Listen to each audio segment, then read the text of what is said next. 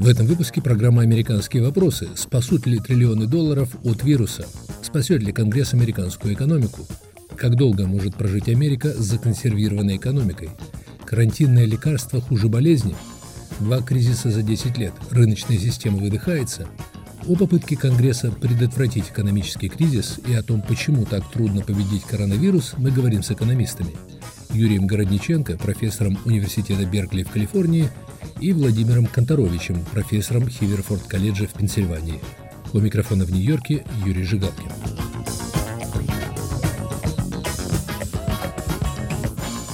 Поздним вечером в среду, после многочасовых дебатов, 96 сенаторов проголосовали за исторический для Соединенных Штатов законопроект. Голосование было единогласным. Законодатели выделили 2 триллиона долларов на предотвращение экономического кризиса. Никогда прежде Конгресс не пытался так решительно и масштабно вмешаться в рыночные процессы, чтобы защитить экономику от опасности, масштабы которой на самом деле неизвестны. Заголовки последних дней выглядят апокалиптическими – Таинственный коронавирус безостановочно распространяется по планете. Американские больницы функционируют на грани срыва. Штаты один за другим приостанавливают экономическую активность, подвергая карантину населения. Паникующие инвесторы устраивают крушение на Нью-Йоркской бирже. Рыночные индексы падают на треть за 2-3 недели. Последние данные о занятости в США, появившиеся в четверг, выглядят ужасно. Но, как говорят редкие пока холодные головы, Большую опасность сейчас, скорее всего, представляет не вирус, а неизвестность. Профессор Городниченко, в последние недели финансовые рынки, можно сказать, мечутся из стороны в сторону, амплитуда колебаний беспрецедентна. Порой даже кажется, что одно из таких движений может привести к полному краху рынков. Что происходит? Это свидетельствует о том, что никто не знает, что будет дальше, поэтому происходят эти метания. Ну вот такой пример. Когда выбрали Трампа, Сначала рынки упали, а потом в течение двух-трех дней был огромный бум. Рынки взяли такую паузу два дня, чтобы продумать, что это означает, что нас ждет э, дальше. И после того, как они поняли, что Трамп будет хорошим для бизнеса, тут же все эти индексы поползли вверх. Вот сейчас то же самое происходит, что не было никакой истории предыдущей, когда вот такие вот пандемии, которые накрывают весь мир. Непонятно, кто пострадает, как пострадает, какие будут вливания, так сказать, в экономику от правительства и штатов, и в других странах, насколько все будет скоординировано. Ну и поскольку такая очень флуидная ситуация, да, происходят эти шарахания. Поэтому рынок еще не нашел себя скажем так. Профессор, в вашем голосе слышится спокойствие, но трейдеры вам скажут, что самое страшное на Уолл-стрит – неизвестность.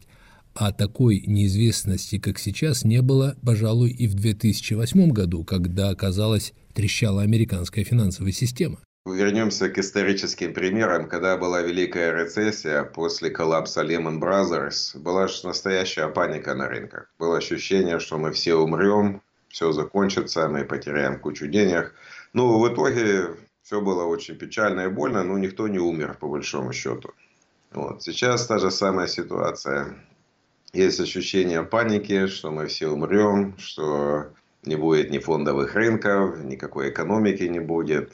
Но экономика такая гибкая штука, особенно рыночная экономика. Вот, допустим, закрылись магазины, но открывается ниша онлайн-доставок проходят новости, что, допустим, Amazon хочет нанять еще 100 тысяч людей в свои центры, чтобы увеличить свою пропускную способность. Вот Amazon заработает и таким образом откроет, так сказать, каналы продаж и так далее в экономике, и что-то да будет работать. Много еще плохого может произойти, но будут решения. Профессор, в доступных понятиях можно объяснить, что удерживает эту систему от краха?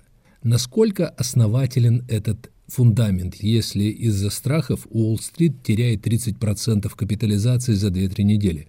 Ведь была Великая депрессия, затянувшаяся на десятилетия и спровоцировавшая не только экономические проблемы, с ней справились с большим трудом. Опять же, возвращаясь к примерам, когда была Великая рецессия, были проблемы финансовой системы, в месяц экономика США трат, ну, утеряла приблизительно миллион рабочих мест.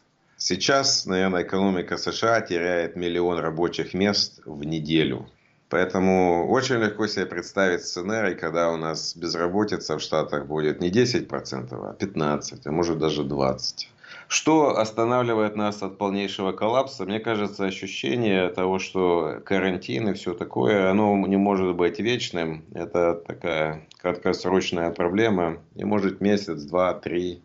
Будет очень тяжело, но после этого мы должны вернуться на нормальные, так сказать, рельсы, и экономика будет опять работать. Это же не то, что там погибнут какие-то огромные масса людей, или разрушатся здания, или мы как-то перестанем понимать, как пользоваться телефонами, интернетом. Все же это останется, инфраструктура и так далее, все будет работать. Когда была Великая депрессия, мы еще много чего не знали, как работает экономика, какие есть рычаги влияния на экономику, что плохо, что хорошо. Мы как бы учимся на своих ошибках. Мы пережили Великую депрессию, знаем, что, допустим, балансировать бюджеты, когда все валится, это очень плохая идея. Пытаться сдерживать монетарную политику, когда все валится, очень плохая идея. И сейчас как бы есть все сигналы того, что даже в таких ну, откровенно скажем, дисфункциональных институциях, как там Европейский Союз или еще что-то, есть ощущение того, что надо сейчас делать огромные агрессивные шаги, чтобы как-то этот кризис остановить или, по крайней мере, задержать, э, делать фискальные вливания, монетарные вливания. Даже в Штатах огромные происходят ну, вливания. Я думаю, что Великая депрессия не повторится. Ваш рецепт выглядит простым. Государство вбрасывает немыслимое количество денег в экономику, и проблема разрешена. Но ведь немало критиков утверждают, что печатание денег создает и в конце концов создаст еще большие проблемы. Есть и маргиналы, например, в России, которые со злорадством ждут, когда американская экономика рухнет из-за долгов. Я соглашусь с критиками, которые говорят, что если печатать только денег, э, деньги и экономика не будет работать, то это все закончится какой-то гиперинфляцией, полным коллапсом. Да, это правда. Но это если у нас есть проблема, которая будет длиться годами. годами. Если у нас будет такая проблема, то тогда действительно все закончится очень плохо. С этой пандемией, вот посмотрим, что происходило в Китае. Да, в Ухане они закрыли Ухан на 2-3 месяца. Сейчас как бы они там возвращаются к нормальной жизни. Ну, если 2-3 месяца закрыть экономику США, это будет очень болезненно, будет очень много безработных, но концом света это точно не станет. А если простой экономики затянется до лета или до осени? Если это затянется на полгода и больше, это может быть большой проблемой, потому что если обанкрачивается бизнес, то с одной стороны, как бы ничего страшного не происходит. Вот магазин остается, будет новый собственник, и все пойдет как бы по-старому. Это если все произойдет в течение там, недели, двух-трех. Но если это все будет задерживаться, то вероятность того, что этот магазин восстановится, она падает. Связи теряются. Вред от вот этой остановки может быть таким очень-очень долгосрочным. Поэтому все ресурсы должны быть брошены на то, чтобы, а, эти магазины не закрывались, то есть спасать экономику краткосрочными кредитами и так далее, чтобы люди получали пособия по безработице и не думали о том, что у них не будет ресурсов купить еду, медикаменты и так далее. Это во-первых. А во-вторых, понятно, должна быть огромная интервенция в плане здравоохранения. То есть или какая-то вакцина, или какие-то меры, чтобы восстановить экономическую жизнь как можно скорее. То есть вы, профессор, понимаете президента Трампа, который в последние дни все громче и громче говорит о том, что лекарство может быть опаснее недуга. Иными словами, чрезвычайные меры, карантин, самоизоляция, закрытие многих фирм с целью предотвратить распространение вируса – могут потенциально нанести более серьезный урон, чем эпидемия коронавируса? Ну, знаете, никогда не думал, что я буду согласен с Дональдом Трампом. Но именно в этом случае у него есть как бы зерно правды. Если мы уробим экономику, то потери людские будут намного больше. Я не знаю, делали ли кто-либо расчеты, сколько нам стоят э, эти карантины и так далее. Но есть такая статистика, вот когда люди, люди считают, сколько надо выплачивать людям, которые погибли в автокатастрофе или авиакатастрофе или еще что-то такое. Ну и, грубо говоря, жизнь человека стоит несколько миллионов долларов.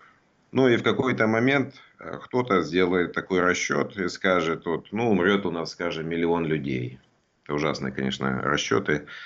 Цена человека, скажем, миллион долларов. Вот миллион людей на миллион долларов – это один триллион. Ну и кто-то скажет, ну а если мы закроем экономику полностью, то мы потеряем, опять же условно скажем, 10 триллионов долларов. кому-то придется делать очень такие сложные решения, что мы готовы потерять. Триллион долларов, потому что миллион людей умрет, или 10 триллионов долларов, потому что мы убьем экономику. Я не знаю, какой правильный ответ на этот вопрос, но Трамп как бы поднимает этот вопрос и говорит, что надо в какой-то момент нам остановиться и подумать, что, что мы делаем, потому что вот эта паника, она такая самозасасывающая, и одними карантинами мы ничего не решим.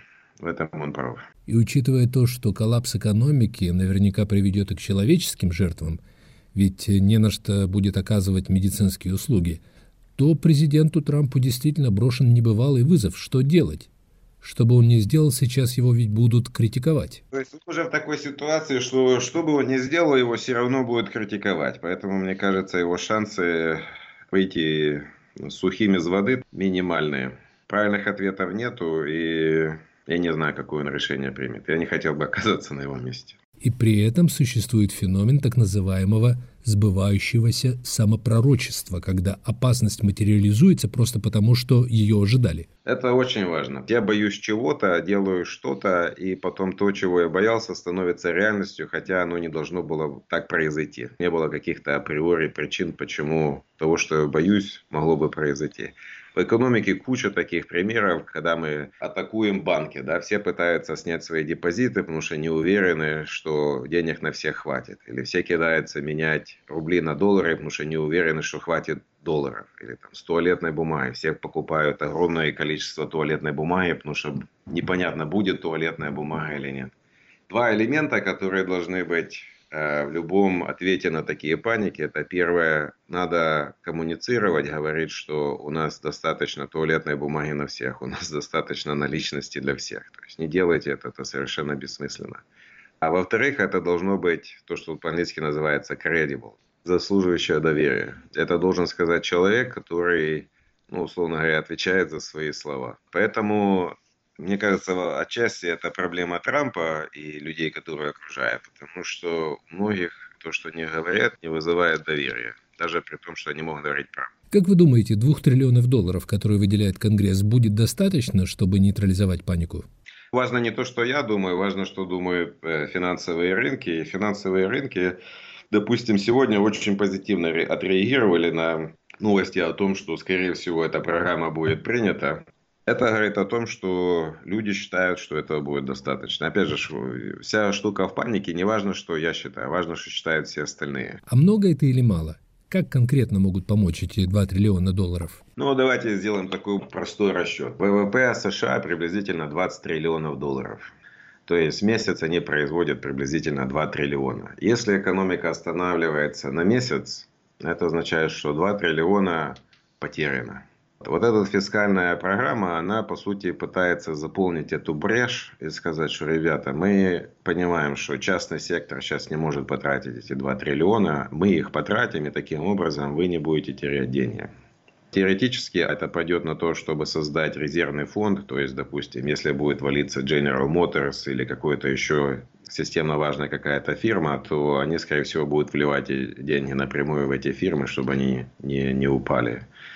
Очень много денег зайдет на то, чтобы поддержать людей, которые потеряли работу. То есть, если безработица будет 20%, этим же людям надо что-то платить. Часть ресурсов пойдет на то, чтобы давать вот эти краткосрочные кредиты разного рода бизнесам, чтобы они выстояли вот этот месяц-два карантина и таким образом не увольняли людей и продолжали поддерживать себя и всех окружающих на плаву.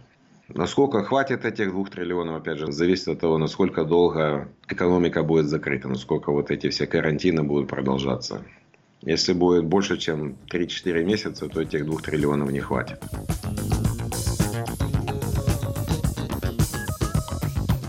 Вы слушаете программу «Американские вопросы». Спасут ли триллионы долларов от вируса? В передаче участвуют Юрий Городниченко и Владимир Конторович. У микрофона в Нью-Йорке Юрий Жигалкин. Профессор Городниченко сейчас у нас на глазах. Разворачивается второй за десятилетие потенциально серьезный экономический кризис. В течение предшествующих 60 лет, со времен Второй мировой войны, Западная экономика не испытывала потрясений подобных масштабов. О чем это говорит? Что, испортился рыночный капиталистический механизм? Ну, отчасти говорит о том, что капиталистическая система, она очень стабильная, устойчивая. Да, то есть, если после Второй мировой войны ничего подобного не было и все было хорошо, то это говорит, что, скорее всего, в будущем так будет продолжаться. То, что сейчас произошла эта пандемия, это же не экономический шок, это что-то другое. В каком-то смысле это урок. Идея о том, что правительство должно быть маленькое, несовместимо вот с такими пандемиями. Допустим, Трамп э, разогнал офис, который занимался тем, что мониторил всякие пандемии или потенциальные вирусы, которые могут привести к пандемии. Сейчас совершенно очевидно, что это была большая-большая ошибка. Мне кажется, в будущем это будет говорить о том, что роль государства будет большая, но капитализм сам по себе точно себя не изживет. Мы видим, какие гигантские средства бросает Вашингтон на предотвращение кризиса. Можно предположить, чем этот кризис чреват для России – есть ли у Кремля возможности нейтрализовать его последствия? Время покажет. Из, из плохого для России это то, что цены на нефть упали до, можно сказать, исторических минимумов. И это все накладывается еще на вообще экономический кризис во всем мире. Поэтому как Россия выдержит это, я не знаю. Вроде есть и подушка, и резервы, и все такое, но если эта подушка будет тратиться на распил, так сказать, ресурсов, то я не уверен, что Россия в таком состоянии, в котором она сейчас существует, долго протянет. Если подушка, скажем, 500 миллиардов долларов ВВП России, пускай будет 2 триллиона для круглого числа, да, то есть, в принципе, они готовы поддержать 4 месяца полного коллапса. Я думаю, что это больше, чем достаточно для того, чтобы пережить краткосрочные какие-то неприятности. Но в долгосрочном, опять же, будут какие-то. Это сейчас один кризис, потом будет еще один кризис. Если нет экономического роста, то это дорога в никуда. Профессор, вы живете в Калифорнии, вы видите реакцию американцев. Губернатор вашего штата предпринимает самые жесточайшие меры борьбы с вирусом. Какие у вас впечатления? Находится ли тот самый верный баланс между тревогой и готовностью выручать экономику? Люди слишком бурно реагируют на это. Если верить официальным данным, ну, в смысле, не официальным данным, а каким-то там объективным статистикам о смертности этого вируса, на самом деле не все так плохо. Вполне, можно сказать, manageable. Паника у нее совершенно другая логика. Есть виртуальная реальность, в которой эта паника живет, и есть объективные какие-то факторы. И мы, к сожалению, уже перешли из, из объективного в такое виртуальное что-то. Это был Юрий Городниченко. Совершенно необычное состояние иллюзорной реальности, в которой вынуждены функционировать и правительство, и финансовые рынки, созданное из-за отсутствия точной информации о масштабах и опасности коронавируса, представляет сейчас основную и экономическую, и общественную угрозу. Так считает Владимир Конторович. И вот какая ситуация. Никто же не знает, что будет. То ситуация радикальной неопределенности. В этом надо отдавать себе отчет. Ученые, медики, которые могут ставить контролируемые эксперименты до сих пор спорят о том, маски помогают или нет. Вот такую простую вещь, которую можно экспериментально проверить, не знаю. Экономисты, которые контролируемые эксперименты ставить не могут, у которых исторические аналогии, ну, вот такие общие принципы, конечно, которые работают. Но, на самом деле, стимулировать спрос и поддерживать фирмы – это лучше, чем его не стимулировать. Тоже не знают, как это повернется в зависимости от размера шока. Стимул – это хорошо, хватит ли этого стимула? На возрождение экономики и как быстро произойдет это возрождение экономики, мы не знаем. Если осуществятся прогнозы длительности эпидемии год, то может не хватить. Примут новый стимул. Как будет выглядеть бюджет Соединенных Штатов и государственный долг, федеральный долг после того, как это будет все закончено, страшно себе представить. Как у всех лекарств, будет много побочных эффектов. Не то, что принял таблетку и пошагал. Профессор Конторович, в этой ситуации уже наметились политические трения, абсурдные в такой чрезвычайной ситуации. Некоторые демократы обвиняют Дональда Трампа в том, что он, говоря о возможном ослаблении режима самоизоляции ради предотвращения экономического коллапса, готов пожертвовать здоровьем и жизнью американцев ради благополучия бизнеса. Если не фиксироваться на Трампе, то такие же дебаты идут и в других странах. Я слежу за Израилем. Точно такой же спор идет в Израиле, где Министерство здравоохранения говорит всем сидеть просто дома и не выходить вообще. Министерство финансов говорит, вы что вы делаете, ребята, есть же надо будет. Надо же, кто-то должен производить, перевозить и так далее. Это совершенно общий всемирный спор. Этот спор решается по-разному. Ну, Швеция, например, школы не закрыла, рестораны не закрыла. Вот они, у них другой компромисс они достигают между этими двумя вещами. Тут же дело вот еще в чем. Если бы это была черная смерть XIV века, то был бы один разговор. А идет между экспертами, врачами спор, насколько опасен этот вирус. Спор, спор идет, так же, как идет спор о масках и о каждом другом элементе. Если тебе кажется правдоподобной медицинская версия о том, что не так страшен черт, как его малюют, вот этот вот черт, то тогда ты ну зачем такие жертвы в экономике? Как сказал один мой близкий родственник, похоже, что смертность от короны в 10 раз выше смертности от гриппа. Так давайте против короны примем в 10 раз более строгие предосторожности против гриппа. Кстати, по заявлениям нашего нью-йоркского губернатора Эндрю Кома можно предположить, что он так и считает. На замок закрыты все рестораны, у нас большинство магазинов, закрыт театральный Бродвей, совершенно нет людей на Таймс-сквер. Говорят, что Нью-Йорк стал главным очагом вируса в стране, и флоридский губернатор совсем недавно потребовал от приезжающих во Флориду нью-йоркцев самоизолироваться. У вас есть ответ на вопрос, каким может быть здоровый баланс между тревогой и нормальной жизнью? Ответ можно будет получить, когда будут собраны обширные данные. Эти данные нужно собирать массовой проверкой на инфекцию и массовым тестированием на антитела, чтобы обнаружить, кто уже переболел и выздоровел. Вот тогда будет ясна картина эпидемии, смертность, иммунитет, все, все прочие важные вещи, от которых на самом деле зависит, насколько нужно закрывать экономику и, соответственно, насколько ей нужно помогать. А этих данных нет. Их нет скандально. Тут вот Перл-Харбор, тут июнь 41 -го года, тут дикое поражение. Самая главная проблема для тех, кто пытается решить, что делать, это неизвестно скажем, для людей в моей возрастной категории неизвестности нет, все соглашаются, что мне нужно сидеть дома и не высовываться. И поэтому мое решение как бы простое. Когда не грустно, я так и делаю. А много остального непонятно, в том числе главные характеристики этой эпидемии и ее будущий курс. Каждые три дня появляется новая модель, которую кто-то сочинил, которая дает новый ответ. А от этого зависит оптимальная реакция здравоохранения. От этого зависит, насколько будет закрыта экономика, от этого зависит, как экономике нужно помочь. Если правы оптимисты, то этот пакет, который сейчас принят, он может оказаться излишним, он перегреет экономику. Профессор, вас что-то удивило в реакции американцев на эту беспрецедентную для них ситуацию?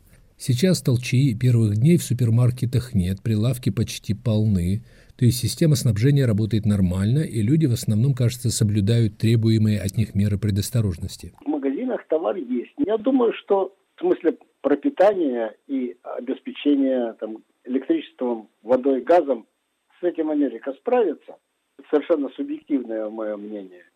Чего я боюсь? Люди, которые принимают эти меры, они получают свою зарплату каждый месяц. Их зарплате ничего не грозит.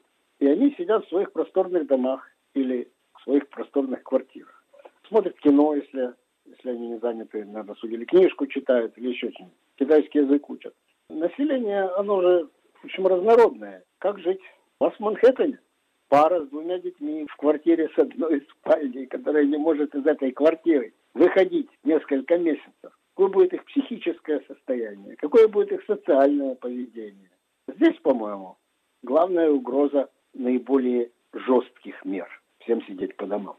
Ну, хорошо, там пособие по безработице. Работу потерял, выйти из дома нельзя. Можно с ума свихнуться. Ну, потом не радуют сообщения о том, что мэры некоторых городов, говорят, полиции там не арестовывают за мелкие преступления. Начинается выпуск людей из тюрем. Известно, что при любой смене власти, войне и так далее, что этот контингент делает. Это все будут очень неприятные вещи, если все это продлится долго. Два месяца будет все в порядке. А так? Это не организация питания или электричества, потому что тут совсем немного людей надо, а общий социальный порядок. Профессор Конторович, мы с вами говорим об американской реакции на коронавирус. А чем, как вы думаете, чревато столкновение России с этим вирусом?